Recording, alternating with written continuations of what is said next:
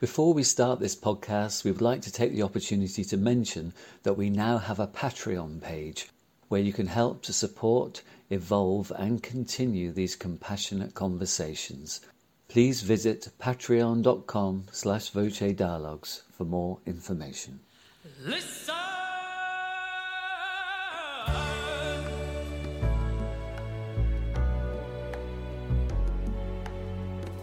Welcome, everyone, to the Voce Dialogues Voices of Compassionate Evolution.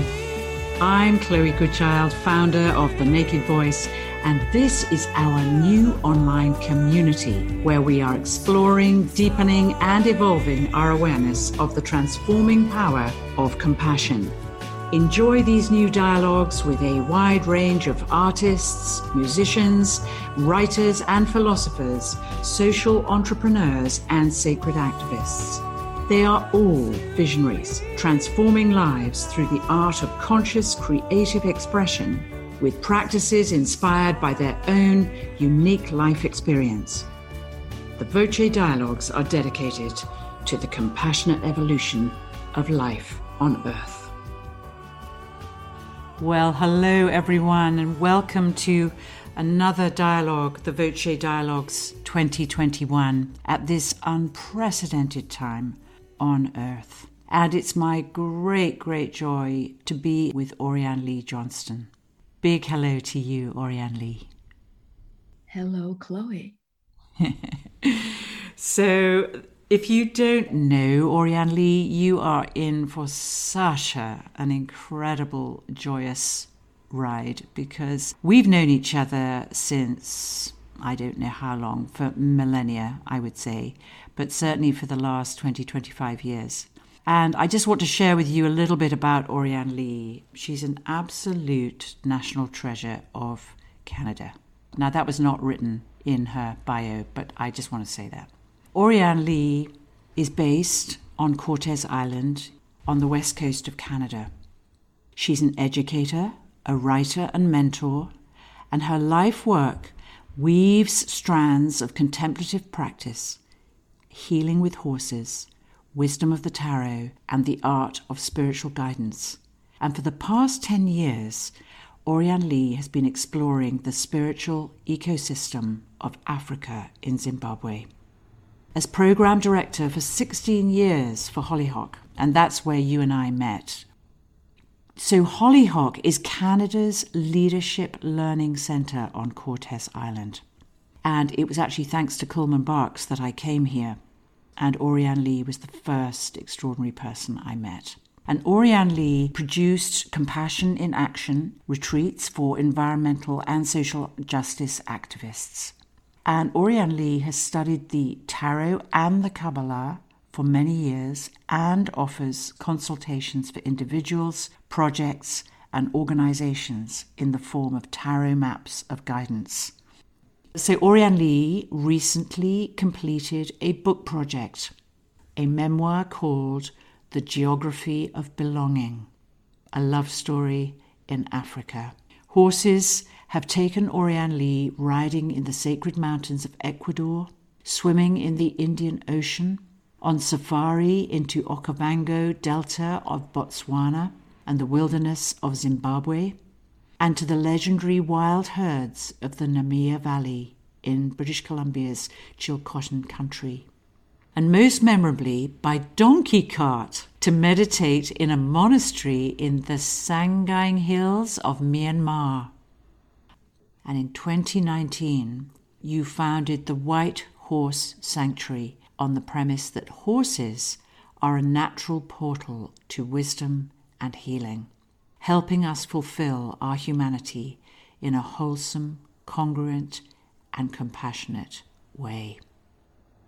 Well, my goodness me, so much to share here, and really just to thank you for bringing me to understand the power and the wisdom and the compassion of the horse through your own two very remarkable horse friends. Uh, and that goes back a few few years now. I remember the first time when you introduced me to the herd of horses where your horses were. And you just said something like, walk out into the middle of the herd and then just let yourself be drawn to one particular horse. And I've never forgotten that. It was a profound experience. And it's a kind of wordless experience at that point. I had no knowledge till that point of just how vast the heart of the horse is. And that heart is very much mirrored by your own, I would say. That's my experience of you.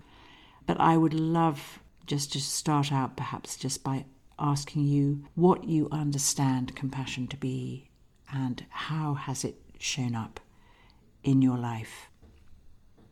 Mm. I place compassion, Chloe, in the context of the Brahma Viharas in, in Buddhism, which are the four heavenly abodes of which compassion is one. Compassion, karuna, wise caring, so to speak. Mm. I'll say some more about that in relation to my time in Africa. The others are metta, which is loving kindness, which is unconditional friendliness. Mm. And then upekkha is equanimity, or as my and my colleagues say, equinimity, which is to stand in the middle of everything with true composure. You're really good at that.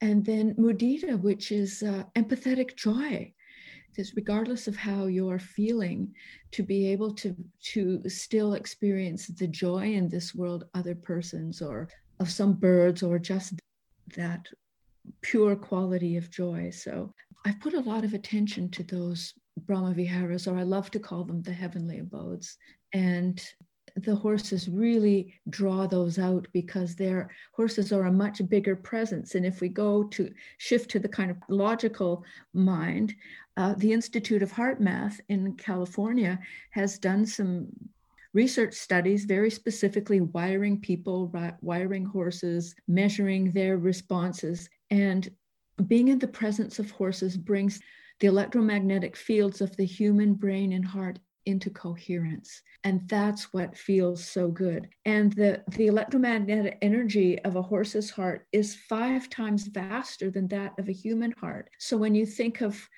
self-regulation if you're in the presence of a horse we just come into that coherence. And then for humans the electromagnetic field of the heart is 60 times vaster than the the energy field of the brain. So this is about coherence and and resonance. And you know we don't stop just with the horses and the humans but what about as i've experienced an elephant? How big is the resonance of an elephant's heart? And you know your body starts to vibrate within you know as one's coming close and then what about a baobab tree what about a an old growth cedar tree here on the coast and the earth herself anyway, we are Earth. That's a, maybe another conversation or not. I mean, this is what I most love about you, is that you have, well, you have travelled places and you've made links between the worlds in ways where other people might fear to tread. You know that you've gone out into the wilds, riding out in Africa. So you really know the primal world of big nature, big, wild nature. And you're actually reminding me of when I was about 18, I think. I was in Tanzania, driving through Tanzania in the middle of a voluntary service out there. We were just in this little VW van, myself and my friend, and I remember a giraffe walking in front of the car and almost thinking it, was as if it, it was it going to walk right over it it was like it was one of those moments you say and then that kind of that that sound the growl in the in the early dawn and and dusk of of the lions and so on so this primal energy that has really the, the, the, the horse, which is one of our, I suppose, our most long standing animal friendships, would you say? Human beings have been in dialogue with horses for millennia oh, in different ways. Yeah. Mm. What you're saying just reminds me of a, a piece out of the book, which is when you're talking about this primal kind of resonance, human, animal, earth, we're all one. And as I think of this passage, it puts me in mind of what compassion practice brings us to. Mm. And mm. I say, I got over myself, the one who defined herself by parameters of the familiar. And then in my love relationship, I found myself initiated, brought into the resonance of Earth Africa through Hambani's body, through his body, Africa, Earth body in mine. And I thanked him for that, for bringing me into the earth of Africa through his body a tree, a flower, a mm. river, a horse. He listened as if this is normal, which it is in the geography of belonging. Oh, that's so beautiful. That's so beautiful. This understanding, has it always been with you, or did it show up in your earlier life in some form? Did you come in like this, or were there particular triggers in childhood and in your earlier days that brought you to this? When when was your first encounter with horses and with the compassion of the animal world and the instinctual world, and how that connected you with the whole of nature? Well, interesting. I hadn't considered myself an animal person until late in life, in my early 50s, I came across horses. Mm. And I'll say before animals, I was born and lived my early life on the, the west coast of Canada here. And although it was a, a mill town surrounded by nature. Mm. And so that was really formative, being surrounded by nature. Mm.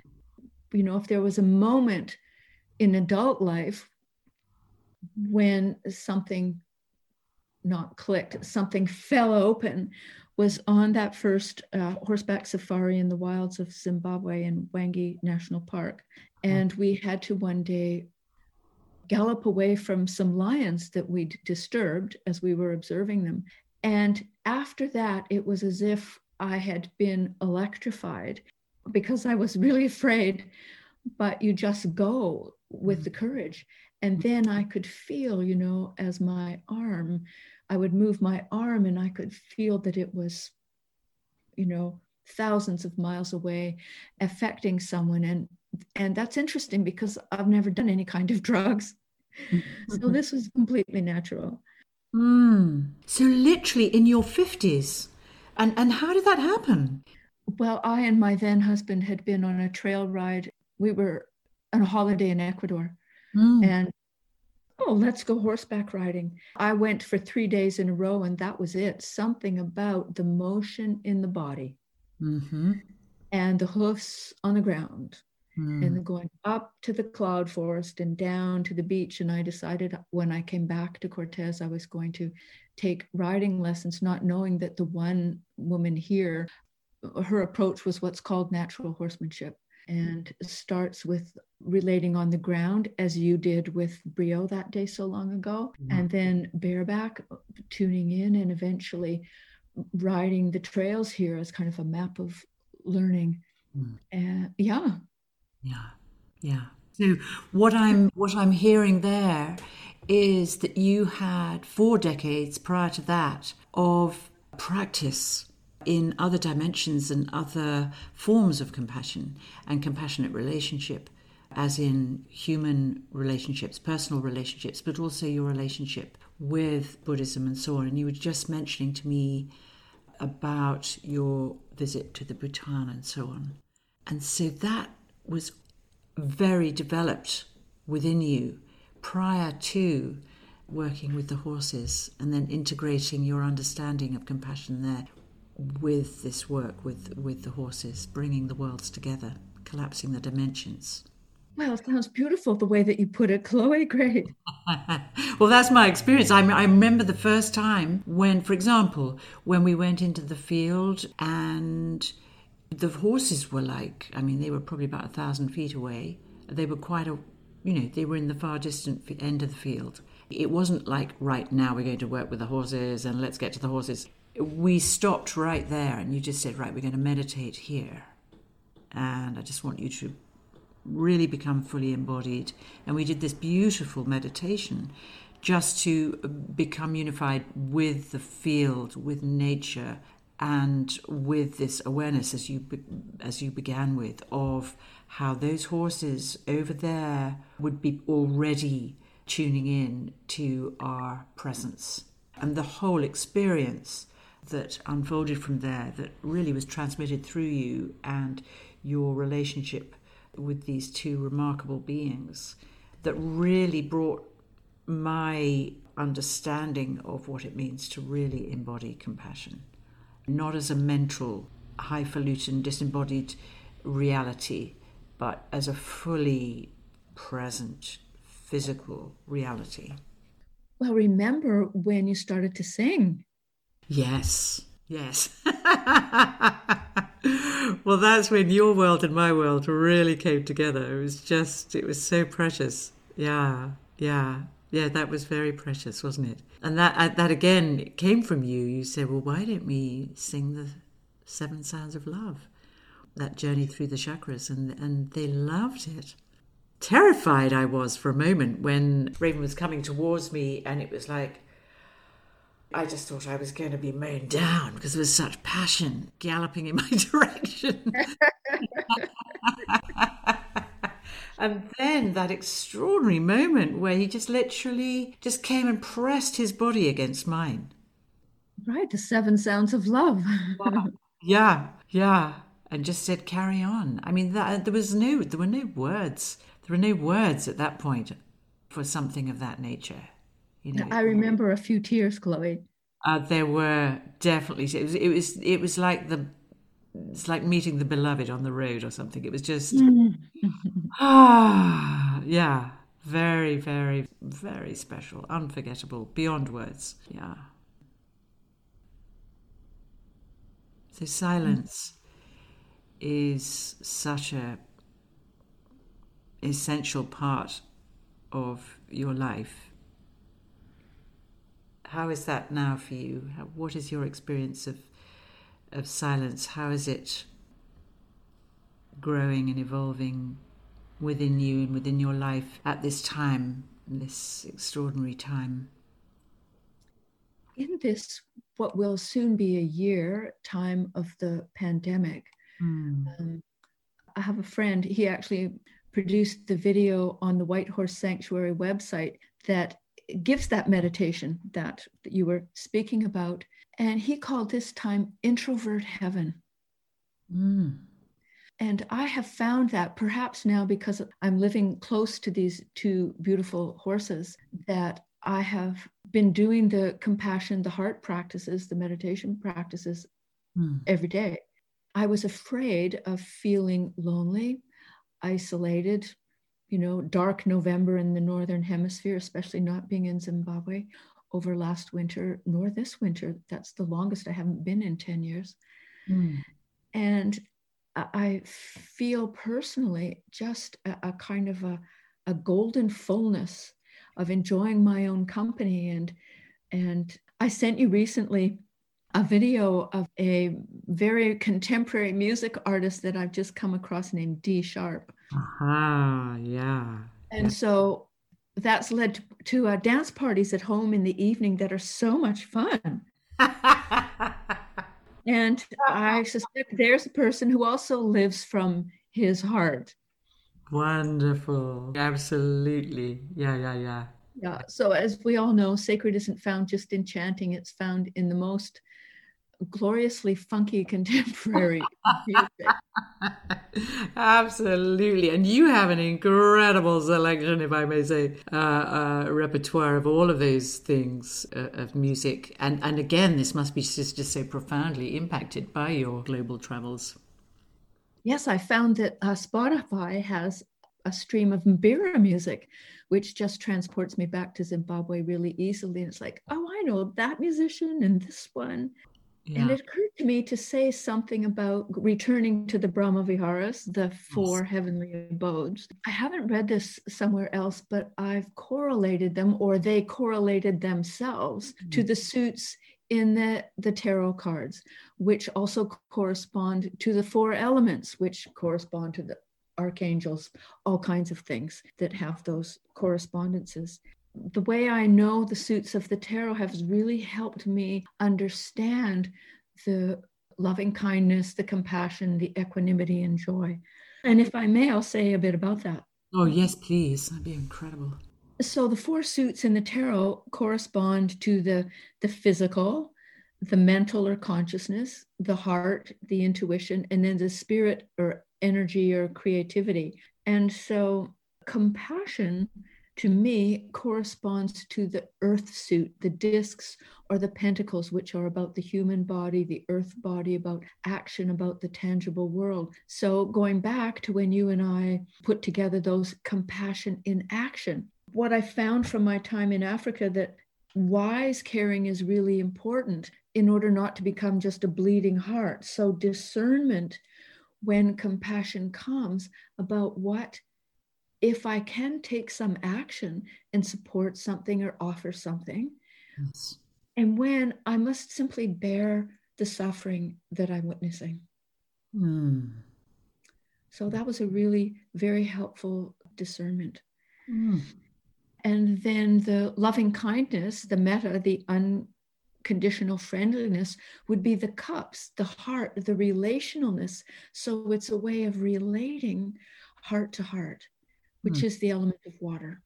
And then equanimity is about consciousness, mind, the element of air, the suit of swords in the tarot, which is about a bigger perspective so we don't get hooked and rocked by for example what's you know what's happening in the world today of course we mm. see it feel it but are not run by the chaos or the the distress or the the sense of instability. The Dalai Lama is the embodiment of equanimity, or and with the horses, equanimity is simply being present, picking up the manure. I call it the manure meditation.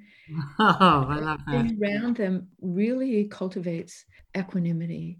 Mm. And then the mudita, the joy, is the suit of wands, spirit, energy, chi, life force, creativity. Mm.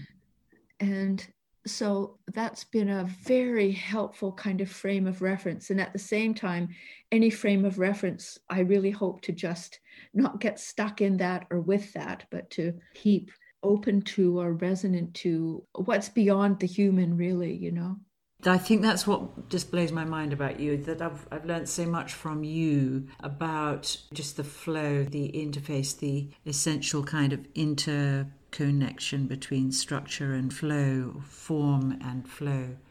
Because I have very many memories of, for example, when we, we would have been sitting in a retreat together, or we might have been sitting in a concert, uh, an open evening at Hollyhock. And I'm just always aware of the utter simplicity in presence. You have a kind of Zen like presence that enables you to be so wild, I think. and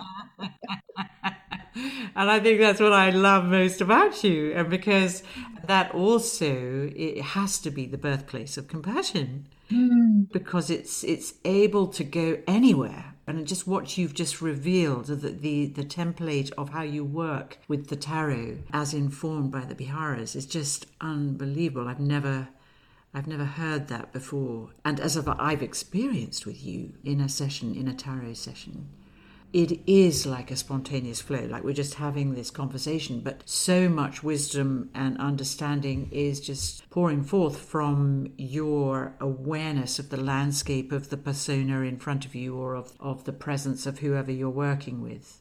And my sense is that's because you have this capacity to simply be with another, to be with another's storyline, to, to be with their suffering without being rocked around and thrown around by it. I mean, my my sense is that you've lived a well chosen life so far. I would say. Well, it occurs to me now that, well, I've thought this for a long time, that the tarot maps are very similar to the voice lines that you do in two ways. One, in this pandemic time, hmm. especially recently, when everything's so uncertain and it's very hard to look into a future because it's, it's unrolling. There's no where we're going. It's unrolling through us and through the earth. I have a, a friend in Zimbabwe who we have a WhatsApp conversation. The simplest thing she said, Mother Earth is highly organizing herself. And she started WhatsApping me these messages a year ago, November. Mm-hmm. And so, what you and I both experience in working with people individually is how amazing people are and all that is falling away and what it is are people's gifts and what they feel called to do. Now is the time. And they are coming forward.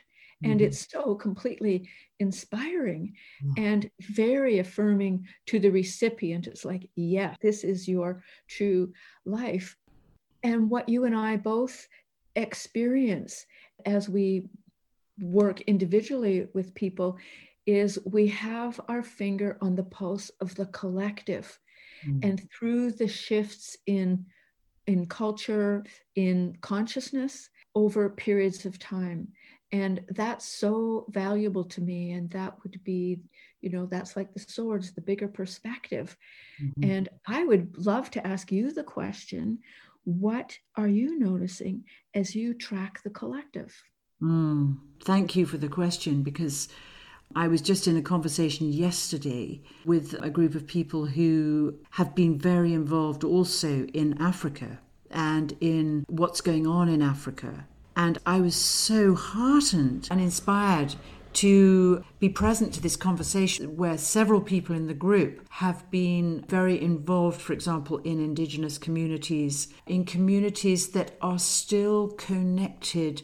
with their pre colonial origins with their origins, which are still everything we've been speaking about, connected with the holism of the land, of nature, of horses, of animals, of indigenous wisdom. And uh, one person, particularly, just really highlighting with immense enthusiasm and depth, he just suddenly said, Africa is awake.